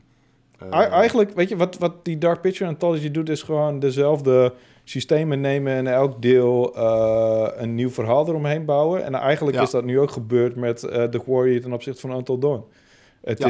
Je zou die twee ook een soort van anthology-serie kunnen noemen nu. Ja. Want het is we kunnen nu wel even verder gaan, jongens, want we hebben 1,5 uur en we moeten ook nog de Microsoft-presentatie straks nog doen. Noodgang, bloot ik op. Nightingale kwam nog, Saints Row, Warhammer 40k, Dark Tide, Layers of Fear 3, Gotham Knights. Yeah. Gotham Knights, even in een notendop, wat verwacht je ervan, Wouter? Ja, Gotham Knights. Als ik het zie, dan denk ik echt van, oh man, dit ziet er zo zieloos en... Ja, het is een Batman-game zonder Batman, hè? En, niet goed uit. Ik ben op zich... Ik doe me heel erg denken aan die serie Gotham, wat eigenlijk ook een Batman-serie is zonder Batman. En uiteindelijk kwam Batman er toch in voor. Wat ik echt niet had verwacht. Ja. Maar, I don't know. Ik zit er harder te wachten op de Suicide Squad Kills the Justice League, wat zeg maar de Rocksteady Batman-game is. En Rocksteady heeft echt de goede Batman-games gemaakt. Ja. En dit is, hoe heet dat? Montreal, Warner Bros. Montreal. En die hebben Batman Arkham Origins gemaakt. En die vond ik echt beduidend minder goed dan de rest van die serie. Dus ik heb er wel zin in, maar het duurt nu wel erg lang. En de hype wordt niet groter of zo. Ik vind die personages wel echt heel erg middle of the road uitzien. En de gameplay ziet er ook niet uit. Dat is iets waarvan ik denk van, nou, dit is... Er schijnt best wel wat verschil tussen die verschillende personages en gameplay-stijlen te zitten. Maar dan heb ik zoiets van die Red Mask bijvoorbeeld. Of ja, heet die zo? Die schiet dan. En zijn moves zien dus 1000 keer minder indrukwekkend uit dan die van Nightwing. Nightwing die jumpt echt door het hele fucking veld en is super acrobatisch. En dan heb je die fucking Red Mask en die schiet gewoon een beetje zo. Pa, pa, pauw. En dat is... Dat is niet... Dat ziet er al een stuk minder leuk uit, vind ik. Ja, precies. Het spreekt weinig tot de verbeelding, in ieder geval voor mij. En toen kwam Naughty Dog en die moest eigenlijk wat tijd vullen omdat ze een lek hadden gehad. En daardoor was de uitsmijter een beetje weg. En Jeff Keighley probeerde het echt 1,5 uur lang een beetje te rekken om daar toch alles uit te halen wat erin zat. Red Hood. Hij niet Red Mouse, Red Hood. Red Hood. Ja, okay. Ja, Red Hood. Ja, dat maakt toch verder geen uit. Het is wel echt de meest... fantasieloze naam. Come on, Red Hood. Hij was ooit Robin. Okay. Hij is een heel verhaal zit er achter hem. Dat is echt een drama. En helemaal als je Arkham Knight hebt gespeeld, dan weet je... Hoe heet dat? Ja. Yeah. Oké. Naughty Dog die heeft nog een standalone multiplayer game aangekondigd. Tenminste, dat die standalone zou worden. Hè? Ja. Die game... Daar zijn ze ook al zo lang mee bezig dat het eigenlijk zat er dik in, inderdaad. Ja, precies. Dat moest eigenlijk inderdaad een soort van uitbreiding worden op The Last of Us 2. Inmiddels zijn we, 2 jaar verder. Dus ja. Ja, maar ik ben wel geïntrigeerd, want ik ben wel benieuwd hoe zij zeg maar een soort van narrative-driven multiplayer game gaan maken. Grote open wereld, ja. Ook wel benieuwd, maar... Ja. Ik kan me er niet zo heel veel bij voorstellen. Ik denk dan vooral een beetje aan hoe de Division is, zeg maar. Ja. Dat is ook een beetje een shared world met een verhaal. Destiny heeft het ook. Ja. Ja, ik weet niet. Ik heb wel die multiplayer van de eerste Last of Us... gewoon voor de trofies gespeeld, zeg maar. Ja, precies, een paar uurtjes. Ja. En toen was ik ook wel klaar mee, Dus ik vond het wel oké of zo. Want die gameplay... En heel veel mensen die vinden de gameplay niet zo boeiend... maar ik vind die gameplay echt gewoon heel chill. Dus het is gewoon wel de gameplay van de singleplayer... goed vertaald naar multiplayer. Ja. Oké, dan gaan we verder... uiteindelijk, wat geven jullie de Summer Game Fest show van donderdag? Een 4. Ja, dat is het ook wel te denken. Ja. Echt een 5 of een 4. Ik zat een 5 te denken, maar ik ben aan boord voor de 4. Ja. Ja, ik vond het ook echt redelijk matig. Een 4 is denk ik wel een mooi cijfer. Ja. Toen kwam Microsoft afgelopen weekend. Ja. En dat was wel even een dingetje. Laten we even eerst gewoon die gehele presentatie... En zij hebben gewoon ervoor gekozen om alles wat ze gingen tonen... dat het speelbaar is in het komende jaar. Ja, dus, een heel goede keuze. Dus, er zitten geen... misschien kunnen we deze game ooit spelen in 2024 tussen... Of een of andere cinematic trailer waarvan je denkt van... ja, hoe gaat het er in hemelsnaam uitzien als we hem kunnen spelen? Ja. Nee, het was eigenlijk over het algemeen gameplay... Ja. Met games die we kunnen verwachten in de komende tijd. En het waren er nogal wat. Het waren er iets van 32. Wat dat betreft vind ik het trouwens wel grappig... want Ron Forstemans, famous van de Dark Side... die had van tevoren... getweet iets van... als er ook maar iets van 2024 in zit... dan ga ik staken of zo. Of dan I riot. En toen, ik weet niet of hij voorkennis had... maar toen bleek dat er inderdaad alleen maar games van binnen het volgende jaar... Dat vind ik een verstandige beslissing of zo. Want er was best nog wel veel.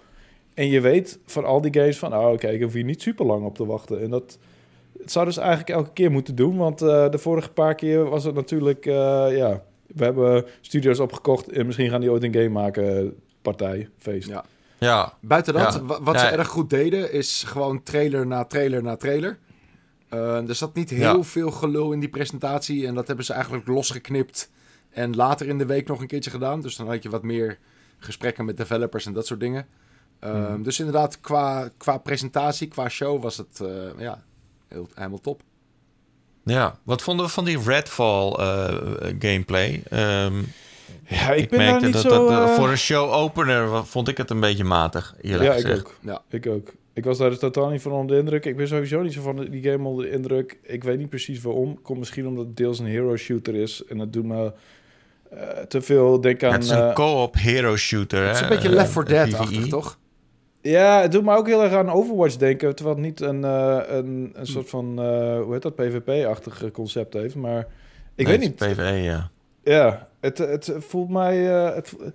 heel niet vernieuwend of zo. Het is gewoon van, het zijn vampiers... en vampiers zijn hot tegenwoordig... want holy shit, wat zijn er veel vampier-games. Dus van, het is inderdaad Left 4 Dead... of... hoe heet die andere? Ook met de 4 in de titel, die ik echt best nog veel gespeeld heb. Dus belachelijk dat ik die titel heb. Back 4 Blood? Back 4 Blood. Ja. Alleen dan met vampiers in plaats van zombies. En dan een soort van half grappig stijltje... dat me dan weer een beetje aan Borderlands deed denken... en daar ben ik niet heel gecharmeerd door.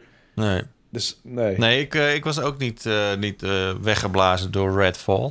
Nee. Er komt nog wel een beta aan. Dus waarschijnlijk kunnen we het zelf een beetje bevingeren... voordat je denkt van... Ga ik verdomme shit. Altijd lekker. Moet je nou echt dat woord gebruiken? Eerst even lekker bevingeren. Als oude vieze man. Heerlijk. Daarna kwam Hollow Knight Silksong... die voor de Game Pass uit gaat komen in het komende jaar. Dat is best wel goed nieuws voor mensen... die houden van een goede Metroidvania. Ja. Want Hollow Knight is echt wel een hele goede game... Verrassend eigenlijk. Als je kijkt naar het stijltje, dan denk je echt van... nou ja, het is redelijk simpel en een beetje een oké indie misschien, maar daar houdt het wel mee op. Maar het is verrassend diepgaand en uitdagend. Ja. En Silksong lijkt daar gewoon... Het was eerst een DLC, hè? Maar hebben ze die ook uitgebreid naar een volledige game? Het is gewoon een volledige game, ja. Ja, ja. Dus als je echt houdt van dit soort platformactie en Metroidvania-type gameplay... dan is Hollow Knight Silksong zeker wat voor jou. Daarna kwam High on Life van de makers van Rick and Morty. Ja, dit vond ik wel... Dit deed me heel erg aan... Stranger's Wrath denken. Precies, omdat je die wapens hebt met levende ammo. Yeah. Daar moest ik ook meteen aan denken, inderdaad. Yeah. En sowieso die hele stijl. Die jongens die hadden wat lekkers gerookt toen ze dat gingen ontwerpen. Vandaar waarschijnlijk ook de titel High on Life. Precies. Yeah. Ja, het is echt een hele leuke trailer, vond ik. Ja. Met die wapens inderdaad die tegen je praten. En ja. Gewoon de humor die wel echt on point was, zeg maar. Zeker als je van de Rick and Morty houdt. Ja, precies. Het is inderdaad van Justin Roiland, een van de twee makers van Rick and Morty. En ik vind Rick and Morty echt fantastisch. Het is, het gaat zo ver qua sci-fi ideeën. En dit zou het ook wel eens... Nou, ik weet niet, in ieder geval half zo goed kunnen zijn dan. Ik vind Rick and Morty verschrikkelijk, maar ik vond dit best grappig. Ja. Dus ik... Nou, ja, dus, hij komt oktober al uit. Ja. Dus dat is al vrij snel. Ja. Wel raar dat we hier eigenlijk nog nooit eerder van hebben gehoord. Maar we zullen het zien. Ja. Volgens mij heb ik daar wel een soort van geruchtjes van meegekregen. But I'm not sure. Daarna kwam Riot Games. En die vertelde dus eigenlijk dat op Game Pass, via Game Pass kun je al de Riot Games, krijg je alles unlocked. Dus alle agents in Valorant, alle heroes in League of Legends. Ja. Of alle legends dan waarschijnlijk. Dat is denk ik een hele goede set. Er zijn echt enorm veel mensen die Riot Games spelen. Dus ik denk dat voor Microsoft een hele goede set is. En voor mij betekent dit dat ik Valorant ga spelen via Game Pass. Hey. Jij speelt Valorant gewoon? Af en toe. Maar goed, ik heb dan niet alle heroes. Dus dan, dit is voor mij wel echt een uitkomst. Precies.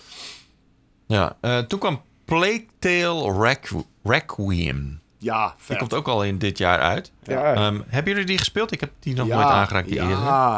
Ik had die game nooit gespeeld. Ondanks dat iedereen om me heen zei, ga die game spelen. En toen kwam weer bij PS Plus. Precies, en toen kwam die update uit voor de PlayStation 5 en op PlayStation Plus.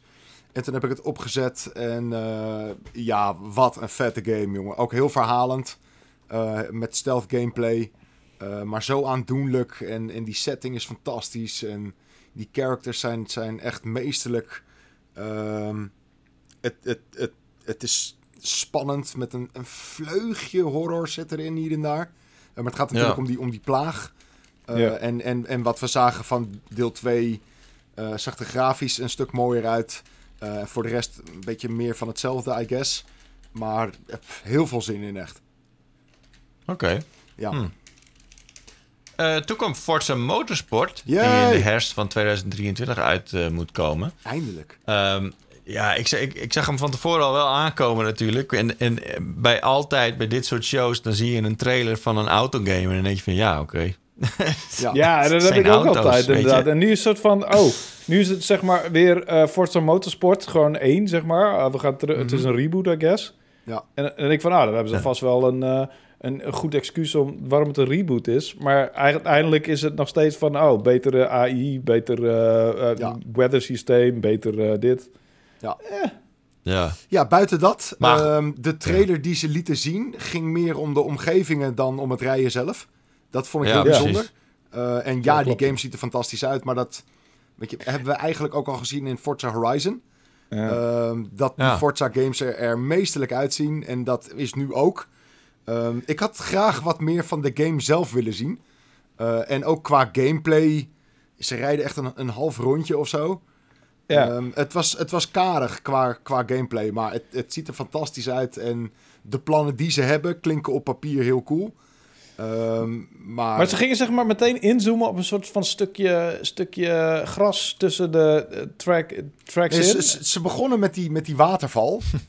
En dan volgen ze een auto die langskomt rijden. En dat is heel cool gedaan, want het is allemaal één shot. Waarin ze dus laten zien dat het allemaal in-engine is. Dus dat is heel vet. Maar vervolgens het eindshot is ook hetzelfde als het begin. Dus het eindigt ook weer met dat beekje. Je ziet echt 4 auto's in die hele trailer of zo. Echt, what the fuck? Ik weet niet. De focus of zo ligt heel raar. En die omgeving is ook best wel relevant in een fucking Forza Horizon game. Maar in een game waarin je daar niet eens komt. Of daar geraak je alleen als je iets verkeerd doet, weet je.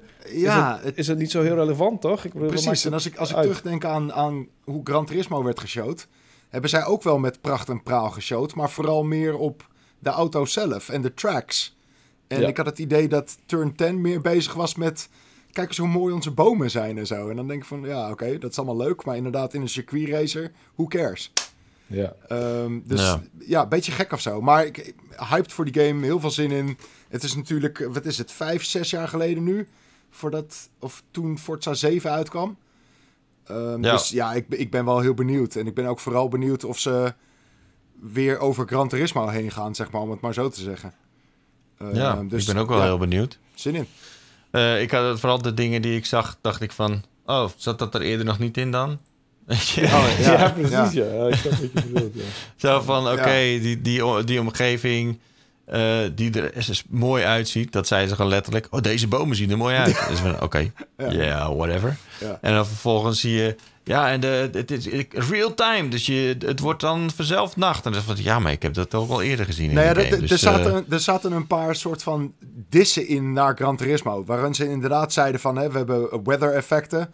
En dat hebben we op alle tracks. We hebben de tijden, dat hebben we op alle tracks. En dat zeggen ze zo, omdat Gran Turismo dat niet heeft. Ja. Bij Gran Turismo is het op bepaalde tracks. En zo zat er nog een ander kutgeintje in. Wat ze echt uitzonderlijk zeiden om... over die raytracing. Dat ze raytracing on-track hebben. En dat heeft Gran Turismo niet. Want alleen... dat vind ik wel een beetje weak. En ik vind het heel dat vind ik ook een beetje weak. Maar ik vond het wel vet om te zien hoe je zeg maar, die ene auto... Zo. Die reflectie... Ja, dat was wel echt heel cool. Dat vond ik wel vet. Dacht ik van, absoluut. Ja, maar hoe snel gaat dit, zeg maar... Ja, hoe leg ik dat uit? Ik heb het gevoel dat dit alleen maar... dat dit heel snel uitgeschakeld wordt zodra je ver weg bent of zo. Snap je wat ik bedoel? Zeker. En je zag ook wel dat de resolutie van de reflecties... die zijn een stuk lager dan de rest. Ja. Dat soort dingetjes, zeker. En straks pas op een hele vette PC... gaat die raytracing shit echt shinen. Maar het is wel tof dat ze... technisch dus eigenlijk een stapje verder gaan dan Gran Turismo. En dat is interessant. Ja, toen kwam Flight Simulator 40th Anniversary. Ja. Er kwam nog een Halo Infinite linkje aan. Geinig. Weet je wat ik het meest... Zou ik gewoon even zeggen wat ik het meest indrukwekkend vond van deze hele... en wat ik niet had verwacht van deze hele presentatie? Want ik kan... volgens mij zitten we al bijna op de 1,5 uur... en mensen beginnen verveeld te raken. Ik voel het. Henk achterin. I don't care anymore. Diablo 4 ben ik nu hyped voor. Ben ik nu echt serieus hype voor. En dat had ik niet verwacht. En sowieso vind ik ook dat Blizzard het niet verdient... met een hele fucking kutbedrijf dat ze hebben. Maar dit... wat ze nu verteld hebben... en ik heb me op zich die game ook niet heel erg gevolgd... dus ik wist ook niet... ik weet ook niet of dit allemaal al bekend was... maar het hele open wereld aspect... het shared world aspect... hoe het eruit zag ook... ik vond Diablo 3 heb ik zeg maar... 1 keer 24 uur gestreamd... daarna nooit meer aangeraakt... Dit lijkt me echt een soort van bijna goede opvolger voor Elden Ring. Ook om samen met andere mensen te spelen. En wow. Ik ben heel erg geïntrigeerd door wat dit is. En, ik was ook wel geïntrigeerd, maar ik hoef het niet per se met andere mensen te spelen. Ik vind Diablo toch wel echt een beetje... vanaf Diablo 2 heb ik vooral dan... Ja, snap ik. Voor mij het hoogtepunt uit de serie... Voor iedereen, denk ik. Is voor mij echt de dungeon crawler gevoel... dat je helemaal in je eentje aan je lot bent overgelaten. Ik vind dat wel echt het Diablo-gevoel. Waarbij 3, dat is een beetje weg. En bij 4, leggen ze ook weer de nadruk op op dat grote gebeuren, zeg maar. Dus dat hoeft voor mij niet. Maar ik vond het wel echt super vet uitzien. Dat ben ik wel zeker met je eens, Wouter. Ja, en misschien niet het meest indrukwekkend. Want Starfield was natuurlijk ook wel... Hoewel ik daar... Ja, laten we even... Want ik heb ook nog wel een aantal dingen. Ja. Overwatch 2, wat free-to-play wordt, was al interessant. Oh, ja. Lightyear Frontier, dat leek me echt wel heel vet. Een soort van Stardew Valley in space. Weet je wat? Nou, ik denk dat het juist meer een survival game in space uiteindelijk wordt. Want er zit zo'n mysterie in. En je bent eigenlijk best wel bezig met dingen die je ook in survival games doet. Dus... Oké. Toen ik die... Nou, ik vond het wel interessant. Ja, op zich ook. En je kunt het met meerdere mensen spelen ook. Ja, ik vond het ook wel interessant. Ja. Wat ik ook heel cool vond was The Last Case of Benedict Fox. Dat is een soort van hele coole side-scroller platform. Ja, cool, mysterie ding. Beetje Lovecraftiaans vond ik het. En dat is een triggerwoord voor mij. Als ik dat langs zie komen in persberichten, dan denk ik... Ja. Ja. Ik leek ook wel de enige die Cocoon heel erg vet leek. Cocoon, onder andere gemaakt door mensen die ook hebben gewerkt aan Limbo en Inside. Mm-hmm. Dat vond ik er heel vet uitzien. Het is van Annapurna. En Annapurna die is heel erg specifiek bezig met wat voor games ze publiceren. Of publishen, als in het moet origineel zijn, het moet emotioneel zijn, het moet... En ik vond dit ook wel interessant. Het had een beetje een soort van...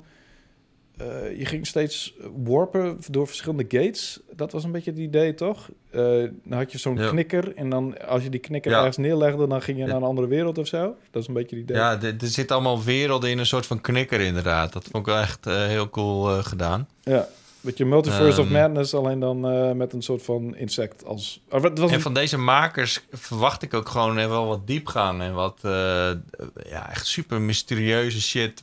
waar je in het einde van de game denkt van... wow, what the fuck? Ja. Met dat soort... met dat soort plot twists. En, maar ook vooral visuele plot twists. Hè. Er zit vaak weinig dialoog in of wat dan ook. Ja, ik ben er ook wel mee, zeker. Ja. Ja, zullen we dan gewoon beginnen? Starfield? Ja. Ja, zeker. Ik vind het interessant, maar ik vond het wel heel erg shooterachtig, I guess. En dat is... het deed me erg aan Cyberpunk denken. Ik 1000 planeten lijkt me een beetje overkill. Want ik zag al... Ik denk dat niet dat alle 1000 even boeiend zullen zijn. En ik vond het er allemaal te... aards uitzien of zo. Ik had niet zoiets van... wow, dit is echt een andere planeet.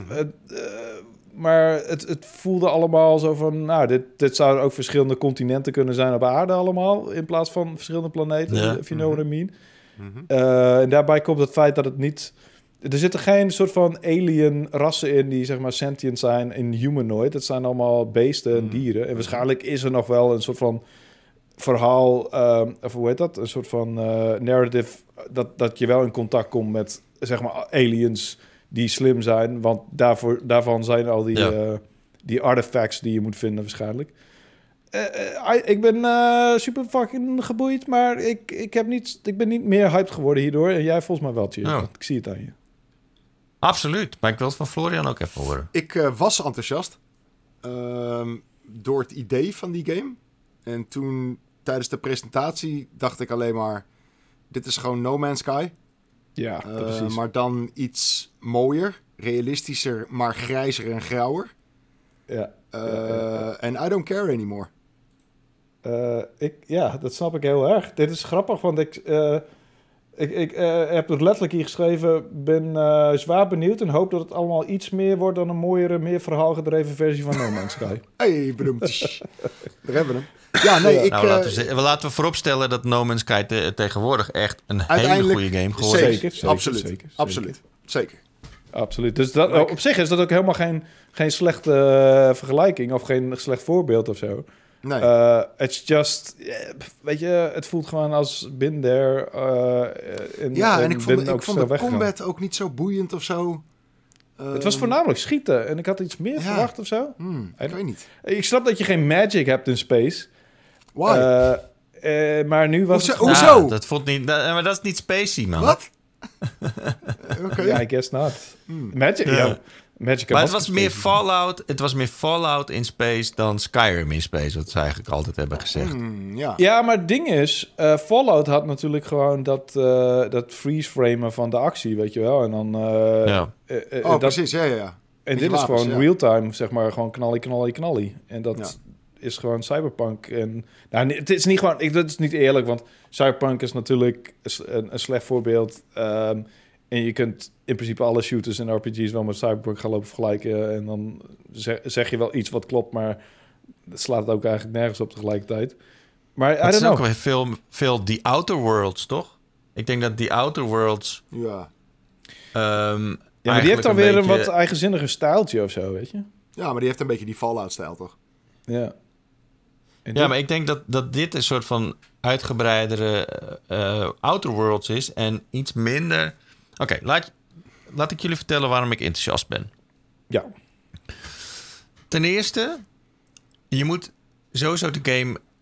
De trailer even bekijken in 4K op je tv. Ja, dat moet je sowieso dat is echt een aanrader. Als je het alleen via de stream hebt gezien, dan is dat denk ik niet echt een goed voorbeeld van wat je kan verwachten. Sowieso is dat een lopend probleem met al die streams, maar goed. Ja, zeker. Maar in dit geval is dat wel even de moeite waard. En dan moet je dus gewoon ook even kijken naar de details. Want op het moment dat je in zo'n stream zit... Ja, het komt allemaal nieuw op je in. Je gaat niet in de details duiken. En elke keer als er dan een character creation scherm langs zien komen... dan denk je ook van ja, whatever. Maar je kan uit dat soort schermen kan je juist echt superveel informatie halen... van wat je uiteindelijk in die game kunt doen. Want je hebt bijvoorbeeld, kun je eigen background kiezen. Want ik heb dus gewoon echt op elk punt waarop het kon, heb ik gewoon op pauze gedrukt en gewoon gelezen wat er allemaal gaande is, zeg maar. Okay. Dus je kunt je eigen background kiezen. En dan kan je bijvoorbeeld kiezen dat je ouders hebt die nog leven. En die hebben dan ook nog een huisje ergens op een planeet. Vet cool. Waar je dus ook naartoe kunt gaan. Oh ja. en wat dan ook. Het nadeel is dat je 10% van je inkomen naar je ouders stuurt. Want die hebben toch wel... dat soort cool shit. Dat zijn van die gekke dingetjes. Waarbij ik wel... Dat is superleuk. Omdat het echt dat roleplaying wordt daarmee versterkt. En dat is natuurlijk totaal anders dan wat je in No Man's Sky ziet. Je kunt bijvoorbeeld ook ervoor kiezen dat je al een huis hebt ergens. Maar dat betekent dan wel dat je wel een hypotheek moet betalen. Weet je? Dus dat zijn van die dingen. Ja. Je hebt natuurlijk allerlei verschillende facties. Cool. Je kunt als backstory kiezen dat je bent opgegroeid under the Great Serpent. Dat is een of andere soort gekke religie, weet je. En dat heeft weer met allerlei dingen te maken. Je hebt van allerlei facties, piraten. Je kunt bounty hunter worden. Je kunt allemaal trades kiezen die interessant zijn. En natuurlijk wat we allemaal kennen van de Bethesda games zoals Fallout en The Elder Scrolls. Maar als je dit dan allemaal ziet, dan vergeet je dat al heel snel. Omdat het gewoon ziet als een generic shooter in space. Ja, weet je wat het ding is? Ja, vertel verder. Sorry. Je ziet aan die trailer dus niet... dat als je dan even aan het schieten bent daar... zie je dus niet dat daar gewoon een heel verhaal achter zit... met heel veel sidequests en weirde personages... die rare wensen hebben en waarbij je sidequests krijgt. Dat je gewoon basissen kunt bouwen. Want toen ik dat zag, toen dacht ik... Hey, je kan basissen bouwen. Oké, cool. Mm-hmm. Maar dat zit een resource management achter, ja. Ja. Mm-hmm. Precies, maar dan kan je eigen crew... Fallout 4 in principe ook zo. Ja, maar je krijgt echt een crew verzamelen. Die kun je daar die resources laten verzamelen. Maar dat vind ik gewoon echt heel cool, weet je. Dus stel voor, je gaat ergens naar een planeet, een ijsplaneet, en je hebt, weet ik veel, ijspegels nodig. Dat denk ik niet, maar... Weet je, dan zet je daar gewoon... Dan ga je praten met 5 mensen die sturen naar die ijsplaneet. En dan ben je straks echt gewoon een ijsplaneetkoning... Die de ijspegelmonopolie heeft. Waardoor je weer allemaal vette shit kunt kopen. Schepen kunt bouwen. Je kunt zelfs schepen stelen, had ik gezien. Ja, dat was wel cool, inderdaad. Want in die uitgebreide presentatie... die een paar dagen terug was nu... daar gingen ze er inderdaad ook nog iets dieper op in. En wat ik wel vet vond... is dat je dus heel erg een soort van de vrijheid hebt in die game. Want mensen die zeggen aan de ene kant... wauw, wat tof dat je 1000 planeten kan bezoeken... En de andere helft zegt, holy shit, waar moet ik beginnen? Dat is overweldigend en weet ik veel wat. Maar er werd wel echt uitgelegd dat ja, je kan gewoon dus zelf op onderzoek gaan en een beetje gaan en staan waar je wil. Maar er zit ook wel echt een soort van, ik hou je handje vast mode in. Ja. Waarin je langs een story gaat en op die manier... Ja, maar dat is in No Man's Sky precies zo. Je kan in No Man's Sky ook precies doen wat je wil, of je kan het verhaal exact volgen. Ding is, waar heeft veel... Maar in No Man's Sky heb je gewoon veel minder verhaal. Ja, maar dat is het ding, want Bethesda zijn hele goede wereldbouwers.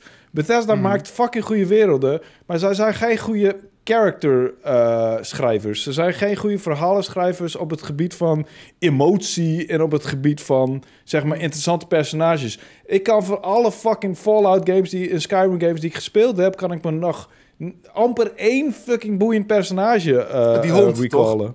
Die hond? Zei je? Ja, de hond, inderdaad. Omdat hij geen fuck zegt. En die, Dogmeat. Ja, dat inderdaad. En dat... Ik hoop dat ze misschien daar iets meer in geïnvesteerd hebben, als in misschien betere schrijvers, als in misschien iets meer nagedacht hebben over personages en I don't know, misschien character traits hebben verzonnen voor hun personages, ook naast het feit dat jij ook character traits hebt, wat ik ook wel boeiend vond trouwens. Maar ik hoop gewoon dat het niet weer zo'n fucking poppenkast wordt, zoals ik vond dat allemaal nog prima in Skyrim, ik vond dat prima in Fallout 3.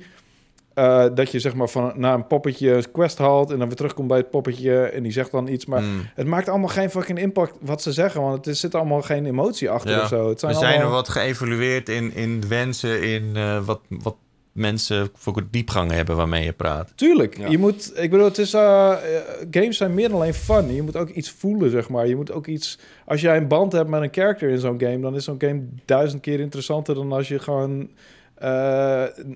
gewoon praat omdat je een dialoogtree doorheen wil, omdat je dan een quest wil doen. En ik hoop dat ze daar wel iets in geïnvesteerd hebben. En dat haal ik nog niet uit deze trailer in ieder geval. Want ik zie nog steeds mooiere poppetjes.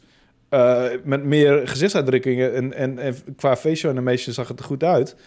Maar ik hoop dat er wel iets meer thought in is gestapt qua personages. Ook al zijn het er maar een paar, weet je. Ik bedoel natuurlijk niet... Er hoeven geen 1000 planeten vol zitten met allemaal boeiende mannetjes. Maar op zich een paar zou ik toch wel fijn vinden om een soort van emotionele band te krijgen met die game. En als ik dat niet heb... Ik vind gewoon de scope van de game wel echt heel vet. En het feit... We gaan ongetwijfeld bij die 1000 planeten... Natuurlijk hoef je daar niet op al die planeten... uren rond te gaan lopen en allemaal vette shit te ontdekken. Dat is natuurlijk niet realistisch. Nee. Ik denk niet dat ze dat ook van je verwachten. Ik denk dat je gewoon... Je hebt natuurlijk in het echt ook gewoon planeten. Dat is alleen maar zand. Of de planeten zijn alleen maar ijs. Weet je? Dus dat maakt het 900 Tatooine zijn er. Maar goed, maar waar ik dus wel van uitga is dat ze gewoon wel echt een paar planeten... dat echt super vet is gedaan. Dat die artefacts die je moet zoeken in spectaculaire gebouwen en ruïnes te vinden zijn. Met allemaal personages die hopelijk inderdaad wat interessanter zijn. Maar ik kan niet wachten. Ik heb er zoveel zin in. Cool. En misschien valt het tegen. Maar ja, dat is dan pech. Kun je samen met mij gaan reviewen, Tjeerd? That's life. Let's go.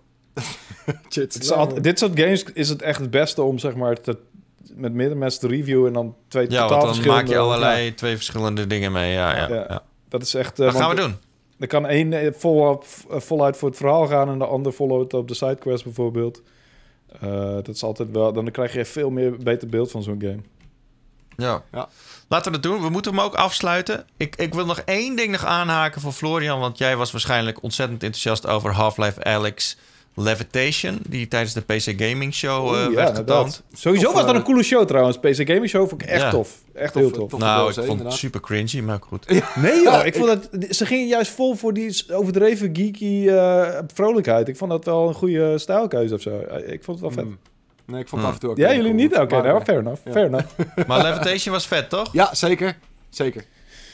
Ah, zo vet, zo vet. Ik moet Half-Life Alyx... Dat is ook precies wat ik in mijn stuk over de PC Gaming Show zei. Van er zijn allemaal games die als ik 7 van tijd had, zou ik ze spelen. En dat heb ik niet, want ik heb Half-Life fucking Alyx nog niet eens gespeeld. En dat is belachelijk. Ja, dat is best ernstig. Ja. Oké, we zijn aan het einde gekomen van deze Powerpraat. En eigenlijk hadden we nog wel een uur door kunnen lullen. Maar die houden we jullie even te goed aan. Bedankt voor het kijken, bedankt voor het luisteren. En mocht je dat nog niet gedaan hebben, geef ons dan even een paar sterren op Spotify bijvoorbeeld. Schrijf een recensie voor Apple Podcast. En geef een comment, laat een comment achter in YouTube of op pu.nl. Dat vinden wij leuk. En misschien kom je dan wel in de comments van de week. Florian bedankt, Wouter bedankt. Tjeerd bedankt. Ik zie je over 2 weken weer. Doei! Ja, till next time in jouw love crib.